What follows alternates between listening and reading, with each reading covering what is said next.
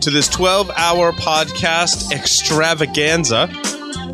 I'm your host, Paul Asadoorian. I'm joined here by my other illustrious co hosts, Larry Pesce, John Strand, Mick Douglas, and even Twitchy is in the studio right now. I'm very excited. He eats apples.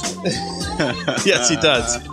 We are going to get started with our PCI compliance roundtable. This one's titled "Good PCI Compliance: Good Luck or Good Riddance," and we've got many points of discussion. And I'm also joined by my fabulous panel of PCI experts. I have with me Ron Gula from Tenable Network Security. Glad to be here, Paul. I have also with us Mandeep Khera from Cenzic. Thanks for having me, Paul. Martin McKeay from the Network Security Podcast. Congratulations on making it to 150, Paul. Oh, thank you very much. Uh, Rich Mogull, also from the Network Security Podcast, and Securosis. Hey, Paul. And Anton Chuvakin from Qualys. Happy to be here. Promise to be very exciting. Yes. So I will just go uh, in order as I have them listed on uh, the website here. And notice my employer is at the top by no mistake.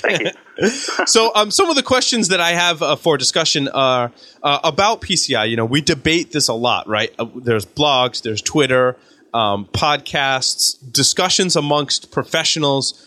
We go through the in, in debate PCI compliance, and I think one of the hottest topics for for debate is, you know, is it really useful and beneficial to us? And I think there's a lot of mixed answers um, on that. So you know, I kind of want to start by going around to everyone for approximately five minutes, um, you know, to talk about what elements of PCI really help organizations protect their sensitive information and, um, you know, uh, items about PCI um, that maybe you would make an improvement. So it's kind of a twofold thing. Talk about PCI and its benefits, and then some areas where you would make improvement. So we'll start with Ron. Go ahead, Ron. Cool. So one of the things I'm seeing out with organizations who don't have a sophisticated security program is they are using the PCI hammer as a way to get a lot of things done that they can't normally get done. So, so PCI at the end of the day is mostly for, for servers, places where you have the sensitive data. I'm hearing people do things like scanning the secretary's desktop against PCI standards, even though she has nothing to do with credit card transactions just to basically say, you know, her laptop or computer isn't compliant with that standard. Gee, let's at least meet that baseline. So even though it has nothing to do with that, they're using the, the, the fear of not being compliant or the, the buzzworthiness of uh, PCI as a way to get people to patch systems, you know, run antivirus, you know, do the kind of basic things that they should be doing. Now, having said that, the things that I'm looking for PCI down the road is to adopt a lot more uh, let's just say stringent uh, uh standards such as the uh, XCCDF standard that the federal government's using. If we can start getting uh, PCI to actually specifically say, you know, how computers are supposed to be configured and not just have these higher level type of uh, type of guidelines, it'd be a lot easier for the vendors to have a very very exact test and not be so much, uh, you know, maybe one vendor tests a certain way and another vendor tests another way. I'm really curious to hear what everybody else has to say on this topic as well. Sure. Um, so if you could make one improvement to hey. PCI, what would it be? Oh, I, I think they should There's, start doing uh, credential-based on, analysis right? yeah. and not rely on remote vulnerability testing. Okay, gotcha.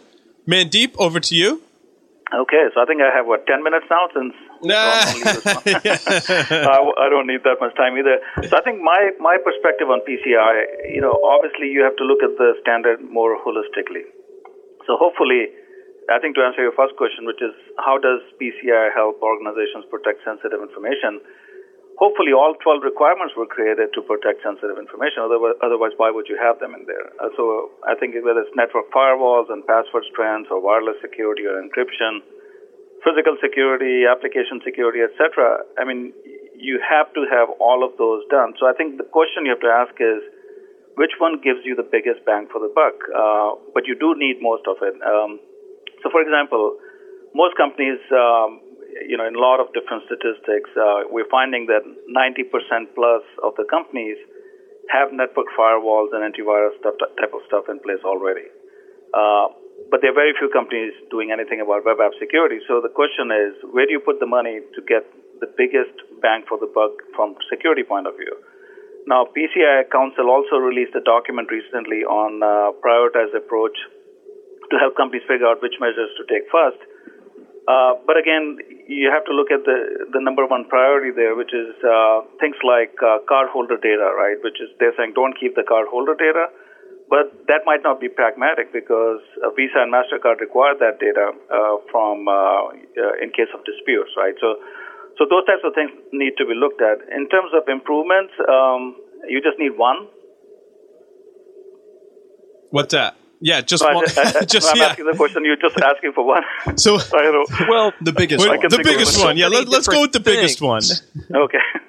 Yeah, so what's the biggest thing? Uh, something that Ron mentioned earlier, uh, and I'll, I'll kind of second that, which is really be specific on the guidelines. Um, you know, when, once you start penalizing uh, companies for not being compliant, you can't be vague about things. I mean, I think a lot of the clauses within PCI standard are, are a little bit ambiguous and which causes a lot of issues, uh, both for uh, the credit card issuers as well as um, the merchants. So I think that needs to be fixed. And also, they need to explain. You know, you can't throw technology at the problem and you'll get you'll get all the answers. I mean, you have to think of people, processes, and technology. And this whole notion of safe harbor and all that stuff needs to be clarified as well. Is it were you validating at that given point? Is compliance a one-time thing? Is it an ongoing thing? All those things need to be very, very clear. Otherwise, you'll always run into problems like we recently had. Excellent, uh, Martin. Now is the point where I might actually take up their time as well as my own. okay, so let's get let's get the bad stuff about PCI out of the way first. It's an immature uh, um, uh, process. It's immature all around, as well as as myself. It's all about transfer of risk. It's it's getting that risk away from the credit card companies and from the acquiring banks to the people who are closest to the collection of data, the uh, merchants. That that could be argued as a good thing or a bad thing. Um, and by the way, a point: um, Visa and Mastercard don't generally require a merchant to keep the credit card number. That's actually coming from the acquiring bank, the yeah. people who are giving them the money. Um, but that's a minor thing. Um, on the other hand, the good stuff about PCI is that it's setting some guidelines. It's giving some people uh, some ideas of how to to uh, meet a baseline of security. It's setting those baselines. I mean, I've I've spent a lot of time out there with a number of different merchant service providers and and uh, worked as a security manager, and quite frankly, a lot of times I'm seeing even hitting those baselines is hard for companies. So if they can at least get up to that sort of a of a baseline security level, then I think uh, PCI is doing its job. And you look at what um, the recent 2009 uh, uh, breach survey by Verizon said. Uh, it looks like it may be working. I mean, there's there's a lot more slicing and dicing of the data to do, but I think it's working. Um, that's it. Excellent. Rich? Oh. Oh, sorry, Martin. Yeah, were you done? Know, well, you wanted an improvement. Yeah, go ahead. Um, sorry. You know, it, it's a really difficult balancing act between being too prescriptive and saying you must do X and giving people the, the flexibility to be their own business. And I, I think that's an improvement that they need to make in the communication, not necessarily a change they need to make to the PCI DSS itself, but communicate what's acceptable and, and what sort of risk versus reward we need to be taking into account in making some of these decisions. Excellent. Rich? Yeah, so Martin covered a, a no surprise a lot of the things that, that I tend to like to talk about as well, and it's probably because Martin and I rail on this pretty much uh, weekly uh, over on our show and, and in our private discussions and probably in our sleep and, you know, it annoys our wives and everything else. Um, you know, the fundamental problem is, is it's a risk transfer mechanism. It really wasn't designed completely to make all the endpoints secure. Uh, it was designed to push a lot of that risk out. Although I had an interesting conversation with Michael Dahn, who's responsible, as you guys know, for training pretty much every PCI assessor on the face of the planet, who he it also as a risk transfer mechanism, but he thought because the merchants and the and the um, acquiring banks actually bear the cost of, of any fraudulent transactions. It was actually shoving the risk from them down into uh, into other areas of the merchants and kind of evening things out. So a little bit more positive review. My criticisms of PCI have been that you know first of all it, it, this is fine. It's just putting a bunch of band-aids on like an arterial bleed. I don't think PCI itself is ever going to be able to solve these problems because as much as we want to layer in security on, we're layering it on an incredibly weak uh, and an uh, you know an incredibly inadequate process how we handle our magstripe credit card transactions today. Uh, and it's that fundamental transaction processing that needs to be fixed via you know not just something like chip and pin, but actually restructuring how we do the how we do the card transactions in the first place. Uh, and I think that's the only way that we're actually going to reduce fraud down to more acceptable levels again. Now, in terms of improving PCI, I'm going to agree with Martin. I think that, and he spent probably a year and a half convincing me that PCI isn't all evil, that it actually does force organizations to review and improve security they might have ignored otherwise. What I'd like to see is more accountability in the system. So we see organizations who are PCI compliant getting breached all the time. That, that really doesn't give us a lot of faith in the system and in PCI a certification. Uh, it's actually going to shoot itself in the foot as a business executive say, hey, we're PCI compliant. Why do we keep getting breached? Uh, as well as more accountability for um, for assessors and uh, for that actually certify organizations that are not PCI compliant. We see that happening all the time, and uh, you know the problems with, with companies going out and, and lowball shopping for the cheapest uh, assessor who will actually go ahead and certify them. And so I think until we figure get some of those internal issues cleaned up, PCI is going to have a hard time keeping any respect. Excellent, Anton. Okay, uh, actually, I was listening to really awesome points uh, from other speakers. So at this point, I want to focus on the fact that PCI's main value is motivation. In, recently, I was uh, actually at this RSA I was at a conference when uh, one speaker said that he's been in security for 20 years and he has not seen anything move people towards security at, at, an, at an intensity of PCI. And I like to say that some people slept through viruses in the 90s, they slept through worms in the late 90s, early 2000s. They, they are sleeping through breaches now. But even those people who, all those events for the last 15 years did not get them to focus on security, started to do that actually because of PCI. So to me, PCI is a huge sledgehammer, a baseball bat, or something of that sort that really woke up a lot of people. Now, certainly some people, while still sleepy, uh, they woke up, being they're woken up by PCI, and now they're trying to follow all sorts of uh, mythology and voodoo about how PCI is guaranteed to make them secure, all the way to, hey, we filed our paperwork. Why have we been breached? So to me, the value of PCI is not always in how the guidance is phrased and how QSA program is working or whatever else. It's mostly in the fact that PCI woke up a lot of people who who didn't wake up because of all sorts of other compelling events. Now, uh, that's one thing to remember. And uh, when, when people criticize PCI for being a distraction, for being just a checklist, some of those comments and concerns uh, are definitely um, definitely stemming from facts, not just from opinion. But think about PCI as a motivator, and so far I have not seen any credible criticism of PCI as a motivator.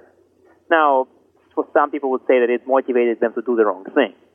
It, in most cases, or I would maybe venture a guess that in all cases, they did do the wrong thing themselves. It's not like PCI made them do it.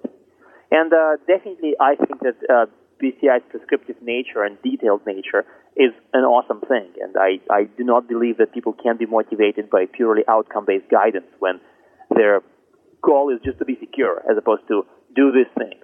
Now, some people would abuse the detailed prescriptive guidance and they would do the, not just the minimum, but minimum minus, the PCI minus model, so to say. Right. And uh, I'm I'm sorry, Anton. Did you have one more point? I, I have Rich Mogull okay, begging me to respond. One improvement. Okay, go ahead. Sorry, I actually. So one thing to improve. Uh, that's actually very simple. Public metrics that prove PCI helps security. Right. Okay, Rich, you you wanted to respond? Yeah, I, mean, I was like fighting my tongue over here. So Anton, you said you know that uh, and, please correct me on because I'm sure I'm going to word this uh, improperly. That you've never seen any valid criticism of PCI as a motivator. Would, would that be an accurate? Yes, statement? correct. Okay, uh, I would have to disagree completely. I think a lot of the criticisms there is that it has motivated people to take a checklist methodology to their security uh, of their card uh, of their cardholder data, and they're you know, very ample evidence that, that many organizations lowball shop, uh, play games with the, with the QSAs, and, and yes, it's their decision to to do that. But because of the inherent way the PCI system is, is constructed, there's no penalties for them taking that approach. So uh, that could be fixed. They they could make changes as we were talking about in terms of not allowing QSAs to go ahead and certify organizations who lowball, uh, raising the standards for the remote vulnerability assessment. I'm with Ron. These need to be credentialed scans, not just random scans, and those sorts of things. But I'd say that's a very valid criticism of PCI as a motivator. So if I can, this, this is Mandeep. If I can uh, add something and sure. actually support Anton on this, which is, you know, in, even though people are not doing the right things, uh, if you think about pre-PCI, they weren't doing anything. So it is a good motivation for them to move forward. Thanks I for my reading, Mandeep. You're giving my response. Awesome. Good, perfect. See, I knew it. so I think the issue is, you know, if people are following through with it incorrectly, that's what needs to be fixed. The implementation guidelines need to be fixed. The the the standard itself is a good motivation. Yeah, but you know what's now it's giving people a false sense of security. So before, where you know, again, we have a standard. They go to meet the standard. They take a checklist approach. Now, now I agree. Of course, you know, definitely this has raised interest. It's definitely we've gotten additional funding. Ron was talking about that earlier. We've been able to lump a bunch of things in that needed to be done, and maybe these organizations wouldn't have done it before. But now, if somebody is PCI compliant, it makes it all that much harder for the security guys to do anything above and beyond PCI. So again, I just think the standard needs to be updated to allow that. But I think there there are negative motivation results as well as positive. We can't just you know pretend so, that it's all good the way that it's structured and, and gaining interest. Actually, I also okay, so let's uh, let's take okay. from here. Mick, Mick, did you let let's give Mick a chance to, to respond. Mick, did you have something? Yeah, yeah, because um, dovetailing in excellently with when people see that they hit that PCI compliance, they feel that they've had they've crossed a finish line. This is open for the entire panel. What are some things that we as security professionals can do to help them understand that that's not just the end game, that there's more to security than just PCI compliance? Yeah, that kind of ties into with my you know with my question about um, you know, when people uh, have an audit or perform a scan on their own, and they it comes back as PCI compliant, and they think I'm secure, right? Like, how do we educate them, and and, and how do we um, counteract that a feeling of false sense of security? I guess you know what you know what we'll do. I'll tell you what. We'll go right around, start from the top with Ron, and then we'll go to each person. Five minutes. Good idea. Nice idea. Go ahead, Ron. Cool. So so yeah, I'll be brief again but you know, I think the big thing is it's one thing to be compliant, and it's another completely different thing to demonstrate compliance. And I have a lot of organizations where they almost spend more money on demonstrating compliance than than being compliant. Mm-hmm. And it seems like a tactical thing, but if you're a IT you know risk risk manager or you're you're like a CISO or, or chief policy what whatever it is, you know if you have to get a budget to to buy a service, buy a product, whatever that might be the biggest thing on your plate. You know, actually running antivirus is somebody else's problem. So, you know, as far as motivating and things like that, it, it might have caused people to do different things, but it's one of those two different things. You know, are you demonstrating compliance or are you trying to be compliant? Okay. Mandy? Yes, I think you know I've been asked this question a number of times. Hey, I'm PCI compliant, so I'm secure, right? And and I say, oh, sure, and and it'll make coffee for you every day too. So I, I think you just have to ask Heartland, Hannaford, and a bunch of others, right? So uh, we all know a certificate does not give you security, and I've always maintained follow the fundamentals for securing your infrastructure, network, application, desktop, all that. Follow with right policies, right processes, right people, and right technologies and all the compliance issues will fall in place. And, and that's not just for PCI, but any regulation from Gramm-Leach-Bliley to AB 1950 to HIPAA or anything else. If you're doing the things right, compliance will always fall in place. It doesn't work the other way. Mm-hmm. Okay. Wow, I, I, I couldn't have said that better myself because uh, I, I feel the exact same way about it. If you are, if, if you're a company that's trying to be secure, the compliance is going to fall in place. I mean, I, I've been to quite a number of companies where they're just trying to meet the checkbox, and those people are going to try and meet a checkbox no matter where you set the bar. Um, it's the company. Those are the companies though that have a lot of problems meeting with with payment card industry data security standards. On the other hand, the companies that are just saying, okay, we're going to do what we need to do to be secure, those companies usually find meeting PCI compliance uh, fairly easy. And uh, I, I think we what we need to do going forward though is reframe the conversation about PCI and about compliance and make sure that people understand it's a lot easier if you, you just start it from a standpoint of I'm going to make my business secure and I'll meet compliance along the way. Yep. Rich? Yeah, I mean, I have to agree completely. You know, the, the having covered compliance since before PCI existed, and, and I even remember the Visa CISP days, um, when uh, which is what PCI actually derived from. You know, if you focus on good security, odds are you're going to be be compliant, you're going to be more efficient at it. Now, Ron though brought up a really great point: is that or there's uh, a very heavy cost associated in many organizations with demonstrating compliance. And that's why I think if you take kind of a, you know, I hate to throw a term out there, but, but a, a good compliance management approach where as you're going through and doing all of your security, you also make sure you appropriately document that. That way you're not going to have to double up those efforts and pay more for audit costs. As well as there are some specific investments, depending on what regulations you're dealing with, organizations can make to kind of knock off some of the uh, associated audit costs with some of the regulations. So focus on the security but don't just focus on the security. Also make sure you're documenting that because you're going to need to provide that documentation as part of any audit process. Anton? Okay, actually that's, that's all perfect. And at some point, uh, the amount of uh, pontificating we do to make get people to do think security first, security first, compliance as a result. At some point, uh, recently I started thinking that despite this being common sense to most everybody in the security industry, this message unfortunately, uh, is failing. I mean, I've seen, I wrote this blog post calling, uh, called the Tales from Compliance First World, where I try to study why people, despite all this noise about security first, compliance a result, why people do take the compliance first approach. And I, I, now I know why. Because compliance to them is easier to demonstrate than security. They don't have any metrics for security, but they do have metrics for compliance. Well, the certificate is kind of a metric for them. So I, I think that the, one of the one of the steps we can take to make people think security first at, in their heart, as opposed to compliance first on their checklist, is to make them make it easier to measure security. Yep. Hey, this is Ron. If I could if I could add on to that a little bit, sure. something I see really frightening from a metrics point of view is the is the data loss DB project, where basically you know, you don't have to be uh, the the front page headline to have uh, you know your your customer data still. You can just be an entry in that in that public database. And the, effect I'm seeing it's having, well, this is happening to everybody. So why should I really worry about being secure? Everybody's having these kind of problems. Very, very negative backlash I've seen for non-security people looking at that data.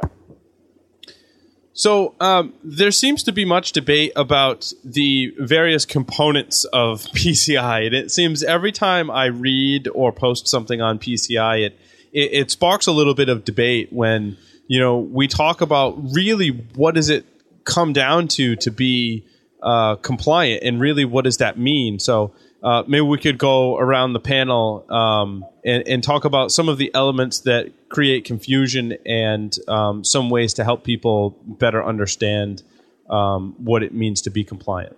Ron? Well, start with Martin because I think Martin's the only person on the panel who's actually been a PCI auditor. Sure. Go ahead, Martin. Um, well, you know, I guess it helps if I take myself off of mute. Um, the big thing is, is that that you've got to meet. I mean, first of all, there's the letter of the law. You've got to meet the intent of what's in the requirement. So uh, if it says you've got to have a firewall at sensitive access points, you've got to have a firewall there. Now, what what constitutes a sensitive access point or, or a, a WAN point might be up to some some um, interpretation with your QSA. And quite frankly, that's one of the, the issues. We're we're looking at a what's trying to be a prescriptive must-have sort of uh, requirement in a, uh, uh, sorry, I'm getting a lot of echo. In a world where there's so many different uh, variations that there's that no matter how good of a job they do framing it, there's going to be some people who don't fit, uh, and that's but why. Does it, you know, doesn't the, that also the, mean that you know I can almost always become compliant if sensitive data entry points is up to interpretation? What it well, there's a lot of there. I mean, problem is, is it always depends. That's the first uh, first two words that a QSA learns is it depends. Um, your situation is going to vary.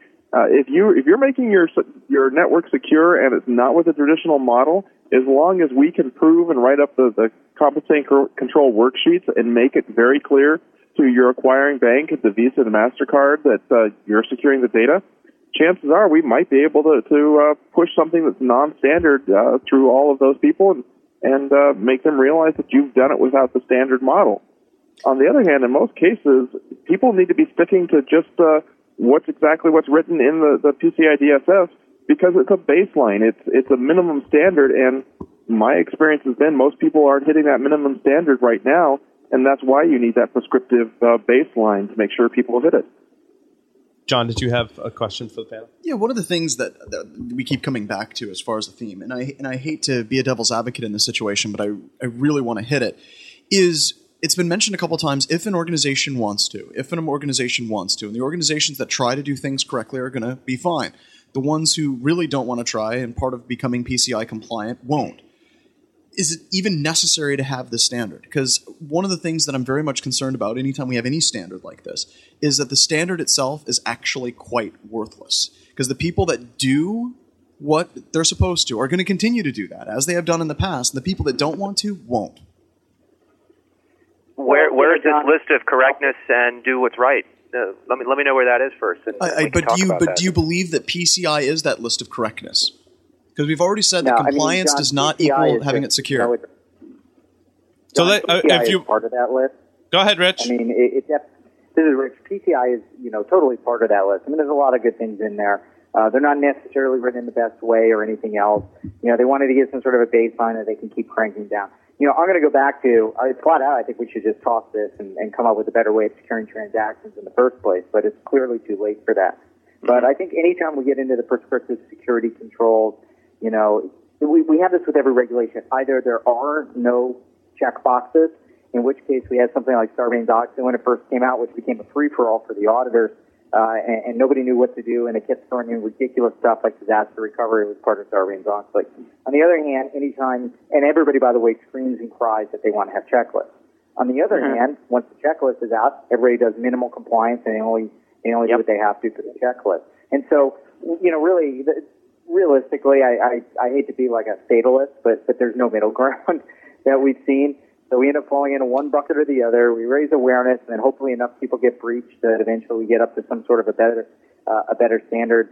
You know, we can always talk about risk-based approaches, but those those never work. I mean, I've never seen one of those effectively implemented. Actually, so maybe that's the big, the next big question to debate is how is prescriptive always checklisty, or and his outcome based always vague? So is is there a middle ground? I, I, I don't the fact that I don't know the such middle ground to me does not mean that it doesn't exist.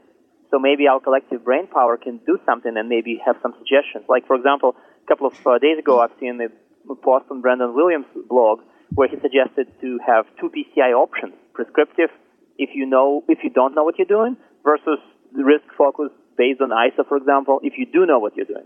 That type of stuff. Who knows? Maybe yeah, but nobody knows what they're doing. Come on, Anton. Let's be realistic here. You know, the fact is, is that any of these things are prescriptive measures that cost organizations money. Uh, anything that's risk-based, anything that's checklist-based, somebody's going to game the system.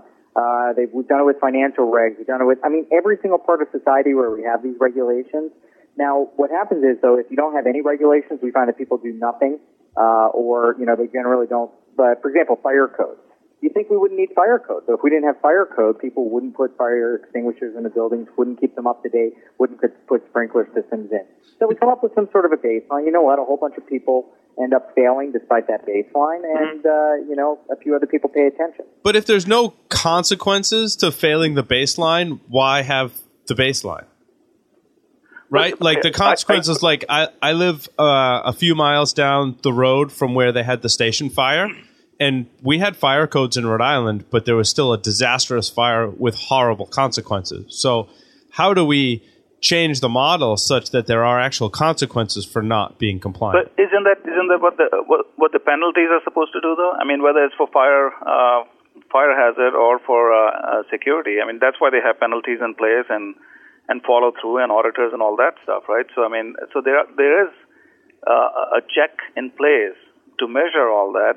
Are people doing it diligently? Probably not.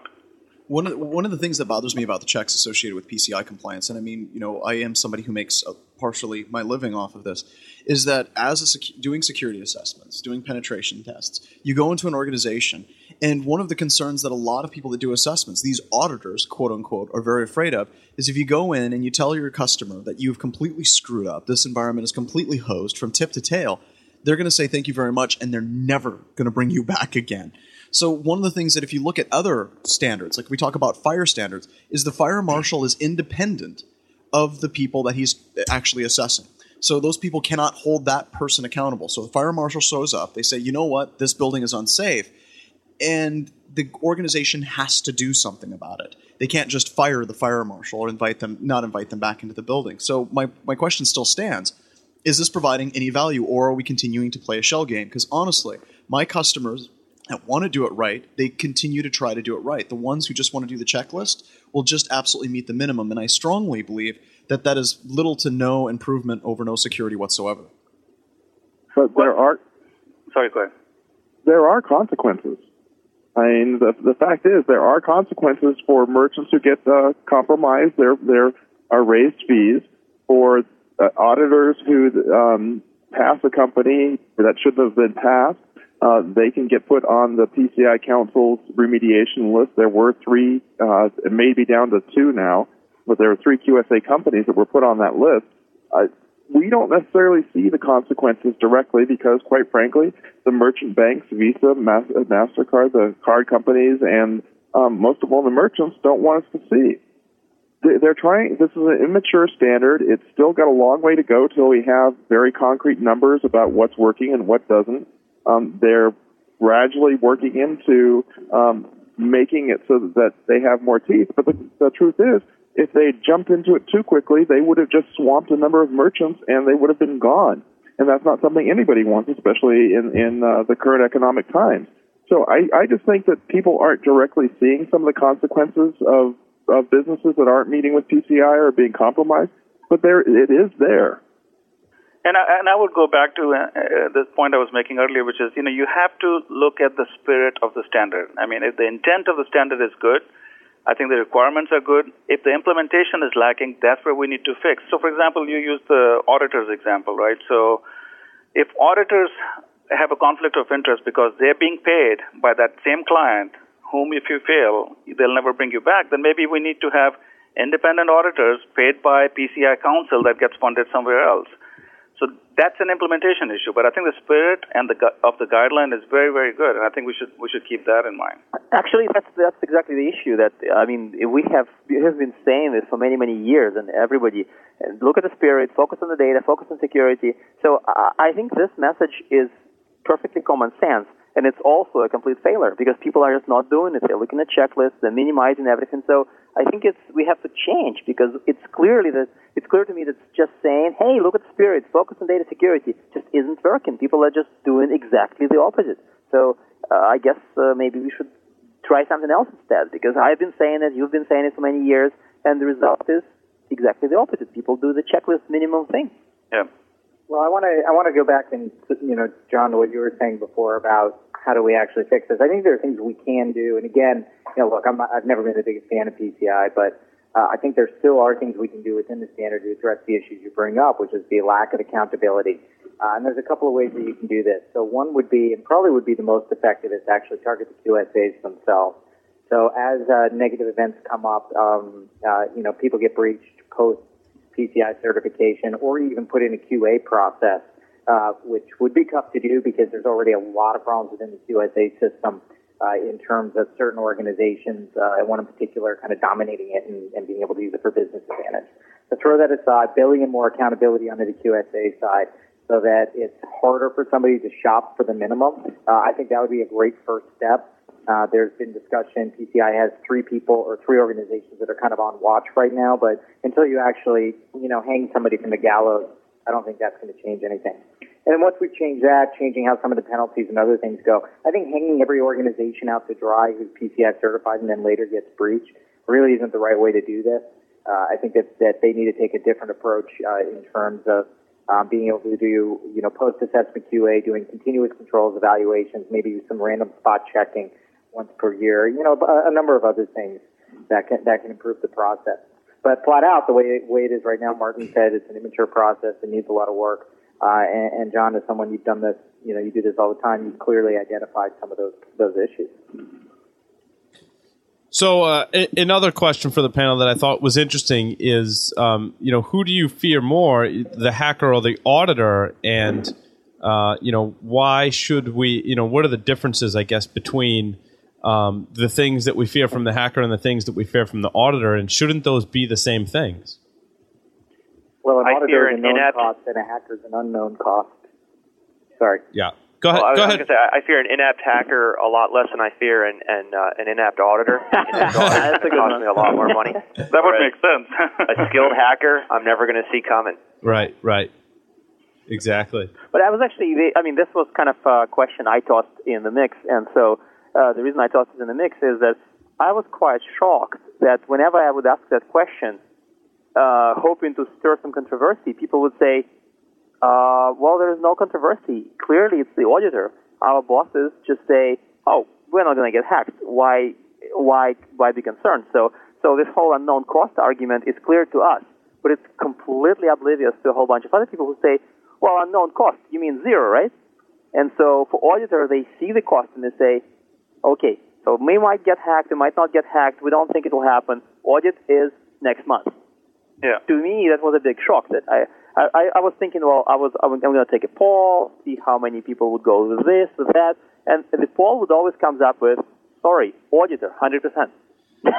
Yeah, and I think that that kind of speaks to the state of what we're dealing with. I mean, it kind of gets to the point that maybe people are less concerned about actually being secure and far more concerned about actually meeting the checkbox, meeting the compliance. No, that's true because I think, but auditors auditors are real, right? I mean, they have a timeline. They're coming in to mm-hmm. review. Yep. They'll give you a pass or fail grade. With hackers, most people have this ostrich mentality. I mean, I've I've talked to a bunch of people who said, you know what, I'm not I'm not going to do anything about security because I haven't been hacked. And I just look at them and say, how do you know? And there's always a long silence, and then you know they, they still don't know the answer. And their issue is, look, if we fail audit, you know, the CSO or CIO will get fired uh, hacking, I can point fingers at different people and say it was his problem or that person's problem, and I don't have to worry about it. And I might not even know if I've been hacked for another 18 months. Or as we, we mentioned earlier, hackers almost become like a state, uh, like a force of nature. It's like, oh, there's nothing we could have done about it. It's like a hurricane. It's right, just exactly. Well, well, to me, what it sounds like is that the people are fearing the auditors more because they're the only form of security metrics that they have at that organization. I forget who, which of the panelists said that earlier, but see, here's the thing: if that's the only way upper management can measure security by compliance or not, versus, um, you know. When Am they've been only one hearing- compromised or not, or what sort of particular events they've been dealing with can from a hear you. security framework, I think we, as the propeller heads, have been failing the organization. I like that. I like that because the, the point is basically if this is your sole indicator of whether or not you're secure is this compliance and PCI, whether it's PCI, whether it's HIPAA, whether it's any of these very high level uh, certification goals, you're in trouble as an organization because good security is good security regardless of whatever certification umbrella that Well, let me under. let me turn that around for a second. So, so Tenable's been going around doing these roundtables with the PCI thing. So Marcus Ranum and I have been going out and, and, and doing these talks with ten or fifteen people in each city. And there's this Harvard case study that we're putting out called "Boss, Someone Stole Our Data."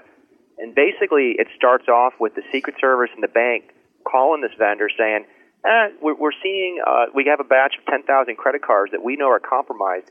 15% of them were used at your store. You might want to check something and that just Yeah. cause, causes a whole bunch of you know what to fall downhill. Right? They go down on the CIO. They start talking to the uh, you know the the uh, physical security, different things like that, looking for anything and lamenting over maybe contracting these customers and things like that. They don't have a SIEM, they don't have an IDS, they don't have these policies, and and the CIO makes these statements like we're 75% compliant and things like that. What's really interesting is we're having these conversations with large organizations and small organizations, and there's still a lot of ambiguity about what should you do in a situation like that. Yeah, and you know, Ron kind of touches on a point. You know, we we come up with these compliance standards that says you must have this, you must have that. You know, what does PCI do to address the process issues? Because I mean, most of us will agree that security is all about process, and, and what are some improvements we can make in that area? You know, Paul, one of my biggest complaints about PCI since the very beginning is that policies were put in as an afterthought. They were put in as, as Section 12. And quite frankly, for most businesses, if they'd start by looking at their policies and let all the decisions about which technology and uh, which portions of which tools they're going to use to, which, to meet which portions of PCI and just which portions of making their business secure, they'd be doing so much better than the people who are trying to go through the checklist and mark them off one at a time. Actually, does anybody know the mystery to why policy is always number one when you plan your security strategy, but it's number 12. Yeah, does anybody know this? Because I'm sure there is all sorts of folklore, dark rumors, whatever, that explains this one. I personally do not know. I thought it was black magic. oh, black magic. Okay, maybe so. Black magic made them put it on at number 12. Okay. Well, if, under- if, you want my opinion, it's because mm-hmm. it's easier to hit all those other points and become compliant, and policy and procedures is really hard you know, here's an example that I heard from an no, actual. I agree. It's easy to write one document than to deploy a firewall well. That's exactly the opposite. Yeah, I, yeah. I can write a policy right now, but well, and, when, and I'm not just talking about policy. I'm talking about actually p- implementing process, right? So it's easy to oh, ha- well, say, no, you know, my data goes through a firewall. And a story from a penetration tester was, you know, they had a firewall in the rack in the data center and they drilled a hole in one side and a hole out the other side and they fed an ethernet cable through the firewall and plugged it directly into the switch and they say well we're compliant because my data goes through that the firewall cool. that is cool it must be on twitter in five seconds please somebody post it this would totally beat my dell label with a firewall uh, dell box with a firewall label story this is better so the um, yeah, so I mean, uh, my point is, you know, creating policy and procedures doesn't you know cause you to go out and buy any capital. Um, so why aren't more and people PCI putting it? Have to either. What's that? In, in a lot of cases, PCI doesn't have to either. I mean, a lot of the, the cases of C- PCI where people are telling you you have to buy new equipment, they're just wrong. A lot of the PCI requirements, you have all of the equipment, you have everything in place to do it. And if you don't, a lot of them can be met through open source and minimal uh, uh, hardware implementation. So it's more it's more well, speaks to the, the configuration. Is, is Martin, plug your ears. Um, you know, there are organizations who are responsible for certifying companies that also sell them security products and services. Now, in the financial industry, that is a major no-no. It's known as a conflict of interest. Your financial auditor um, cannot sell you any other financial products. There's absolutely no incentive for them other than to go ahead and get you um, and um, do a, perform a proper audit. Uh, of course, they play games and stuff, but they can't actually sell you services. That's completely broken. So uh, I'll be I'll be trying not to get Martin fired, so I won't mention certain companies. But you know, one in particular is known for selling tons of services and products in this space, as well as for certifying those organizations. Now, I think the individual assessors tend to be very ethical, but there is that incentive there, and, and that's really a broken part of the system. Can I unplug my ears now? yes. Go ahead, Martin. I, I, I, I will take the fifth and yeah, hopefully okay. another fifth afterwards. so, oh, come on, you. Some of, I mean, you know, Ron, you're involved with a lot of assessors. I don't know how the rest of you feel about that, but I think that's another thing that needs to be fixed in the system. That whoever performs the assessments for organizations should not be able to offer them any other products or services yeah, relating to this is security. This is doable. This is this is this is just like way down the problem list as far as the whole uh, compliance, security, and other stuff. Because I mean, sometimes people do need to buy stuff, and uh, I'm sure the wall can be built between different organi- different business units in the organizations. I've heard some examples where this wall exists. The QSA cannot sell stuff, but the salesperson from the same org potentially can. Uh, I've seen the, the opposite, which is even scarier, where a QSA would say, "Pay me more, and I'll certify you without any additional changes to your network." Where you really pay to not buy stuff which to me is just as scary. So I'm not. I mean, PCI salesy to me is is maybe problem number 27 on the list. It's not the top five. So um, I'd like to wrap up, and I, I, you know, we've debated some great points and talked about some great stuff. I, I like to wrap up in the spirit of you know our, our, podcast and the message we want to convey to our listeners. I'd like to go around the panel and just ask everyone for their thoughts about you know what is your advice for someone who's working in security at an organization and has to implement some form of PCI compliance, what advice can you give them, Ron? Well, if they want to keep their day job, they better be listening to podcasts like this. So if you have friends who uh, aren't listening to this, they should go out and listen to the podcast. Um, having said that, you know, uh, you know, one of the best talks I've ever saw a long time ago, and, you guys can say whatever you want, was uh, was, was Ira Winkler uh, gave a talk in like the late '90s about the Wizard of Oz, and the point of Wizard of Oz was you already have everything in your network, right? So Martin was saying before, a lot of times you don't need to go out and buy anything extra. A lot of us here are vendors and service providers, and you know we have good solutions to help, but you got to start with what you have. If you don't know what you have, you can't put any policies in place. So you got to start and figure out what your business is and how it all aligns. Yep, Mandeep. Yeah, I would just go back to uh, the point I was making earlier, which is again, you you start by saying what are the fundamentals of security for me, and and you know how do I secure my network and desktop and and, and uh, web applications. Then I, I then I take the PCI standard and use it as a guideline, and and and look for credible solutions, look for credible vendors. I think someone earlier mentioned there are a bunch of vendors out there doing PCI compliance for $100, $200. Think, you know, you can't have someone come in and pay two hundred dollars and get a certificate.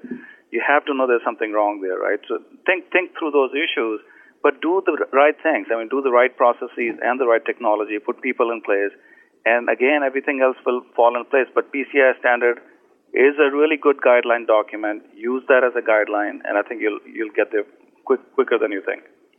Excellent, Martin. You know, when I talk to merchants and service providers who are trying to put, put PCI in place, one of the things I like to do is sit down with the security administrator and say, look, what projects are you trying to get done that will meet the PCI requirements? How do we use PCI as a crowbar to get your management moving in the direction you need to get them going? A lot of these companies, if they're doing it right, it, it may be they, they started off this year or last year not compliant but they know how where they're going and they know how to get there. And as as uh, Anton said, PCI makes a great motivator to get those projects that are going to secure your network done and uh, hopefully meet PCI uh, uh, meet the PCI DSS at the same time. Uh, Rich. Yeah, I think again, you know, focus on the focus on your security, focus on documenting that appropriately make a few strategic, or I'm sorry, make a few tactical investments that will help you reduce those audit costs, uh, and uh, you know, pretty much, you know, just take a very practical, pragmatic approach to this. And, and the last thing about that is, is you know, and, and, and we need to realize this too, as well as in your own organizations. Um, you know, we we do our best to or to inform the business side and to inform the business units and, and let them understand their risk and you know how to do the right thing. But, you know, don't lose sleep at night if that's not going to happen. Just, you know, make sure you've documented things for yourself and keep your resume up to date. But it's not worth banging your head against the wall if the business guys are going to choose to accept the risk. Anton? Yep. So actually, I'm quite quite amazed by the fact that we are almost given identical advice to people. Uh, I'll try to condense mine to a one-liner. If you're facing PCI, PCI projects, just use it to build security. Use that tool that you're given, whether it's a sledgehammer or a baseball bat. But stop bitching about it. Use it to get security. yes.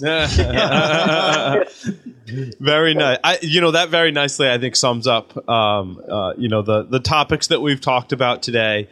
Um, really, the goal of this panel is to kind of air out some things about PCI, and uh, you know, again, in the spirit of PaulDotCom, help people um, and arm them with the knowledge that they need to know to um, you know become compliant and use the compliance standards to their uh, best advantage, which is what I think we've given people here today. So I'd like to thank my illustrious panel. Uh, uh, for this roundtable, uh, Ron Mandeep, Martin, Rich, and Anton. Thank you very much uh, for appearing on PaulDotCom and participating. Thank and, you. Um, Thank you all. I will make sure to send so everyone uh, a note when the uh, the audio for this uh, roundtable is released. So thank this you very much, fun. everyone. Good, thanks Take a lot. Care. Caffeine. Take care. Thanks, guys. Bye bye. Bye.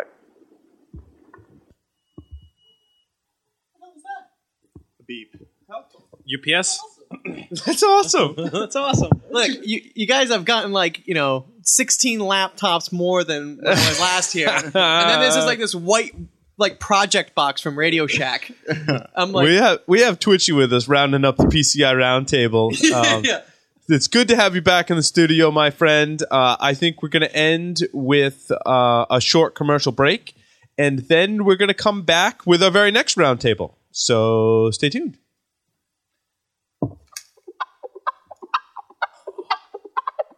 I'm